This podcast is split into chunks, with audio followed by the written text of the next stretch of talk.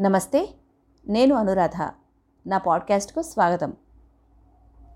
శ్రోతలందరికీ శ్రీ శంకర జయంతి శుభాకాంక్షలు.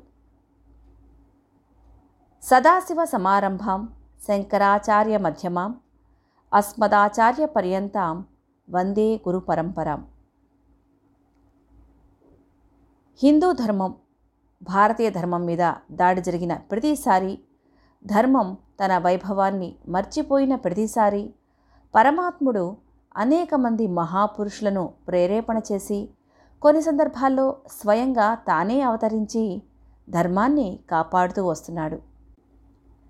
సనాతన ధర్మాన్ని ఉద్ధరించడానికి సరిగ్గా రెండు వేల ఐదు వందల ఇరవై నాలుగు సంవత్సరాల క్రితం అనగా ఐదు వందల తొమ్మిది బీసీఈలో వైశాఖ శుద్ధ పంచమి రోజున దక్షిణ భారతదేశంలోని నేటి కేరళ రాష్ట్రంలో కాలడి అనే గ్రామంలో కృష్ణ యజుర్వేద శాఖకు చెందిన నంబూదిరి అనే బ్రాహ్మణ వంశంలోని ఆర్యాంబ శివగురువు అనే పుణ్య దంపతులకు బిడ్డగా వేద ప్రమాణాన్ని నిలబెట్టడానికి ధర్మ పునఃప్రతిష్ఠ చేయడానికి పరమశివుడి అంశతో శ్రీ జగద్గురు ఆదిశంకరాచార్యులు అవతరించారు. శంకరులు ఎనిమిది సంవత్సరాల వయసులోనే సన్యాసం స్వీకరించి చతుర్వేదాలను పన్నెండు సంవత్సరాల వయసులో ప్రస్థానత్రయాది భాషలను రచించారు. వేద వేదాంతాలను తత్వశాస్త్రాన్ని మొదలైన ఇతర శాస్త్రాలను కంఠస్థం చేశారు. ఆ సమయంలో భారతదేశంలో బౌద్ధ జైన మతాలు నాస్తికవాదం విపరీతంగా ప్రబలాయి ప్రజలంతా హిందూ మతాన్ని వదిలి నాస్తికం చార్వాక మతాల వైపు నడవడం ప్రారంభించారు.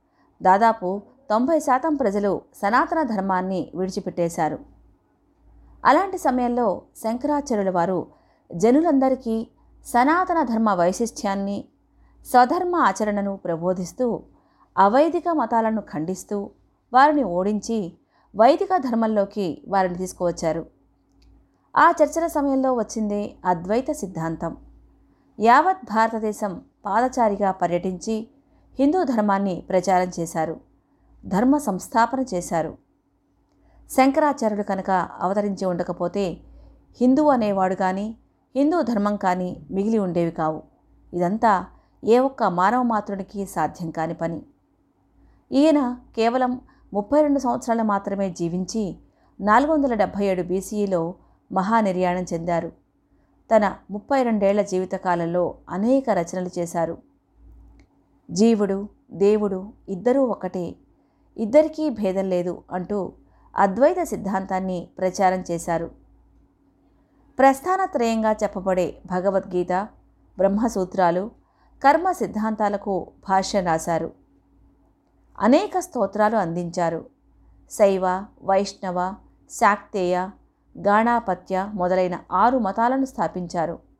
కలియుగంలో ప్రజల్లో శౌచం తగ్గిపోయిందని దేవాలయాల్లో ఉన్న దేవతా విగ్రహాల శక్తిని ఇటువంటి మానవ సమూహం తట్టుకోలేదని దేవతా శక్తిని శ్రీచక్ర యంత్రాల్లోకి ప్రవేశపెట్టారు.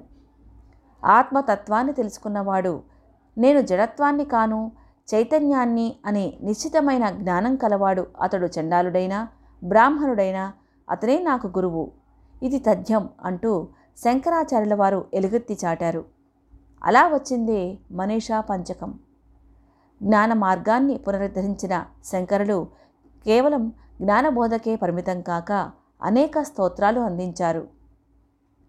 వైదిక ధర్మాన్ని ఎప్పటికీ ప్రచారం చేసే విధంగా భారతదేశం నాలుగు దిక్కుల నాలుగు వేదాలకు ప్రతీకగా నాలుగు మఠాలను స్థాపించారు. అవి దక్షిణ భారతదేశం శృంగేరిలో శారదాపీఠం ఉత్తరాన ఉత్తరాఖండ్లో జ్యోతిర్మఠం తూర్పున పూరిలో గోవర్ధనం పీఠం పశ్చిమాన ద్వారకలో ద్వారకాపీఠం స్థాపించారు. ఎప్పుడో రెండు వేల నాలుగు వందల తొంభై రెండు సంవత్సరాల క్రితం ఈయన ఏర్పాటు చేసిన పరంపర ఈనాటికి అప్రతిహతంగా కొనసాగుతూనే ఉంది. అదే కాకుండా సన్యాస ఆశ్రమాన్ని సంస్కరించి పది సాంప్రదాయాలను ఏర్పరిచారు.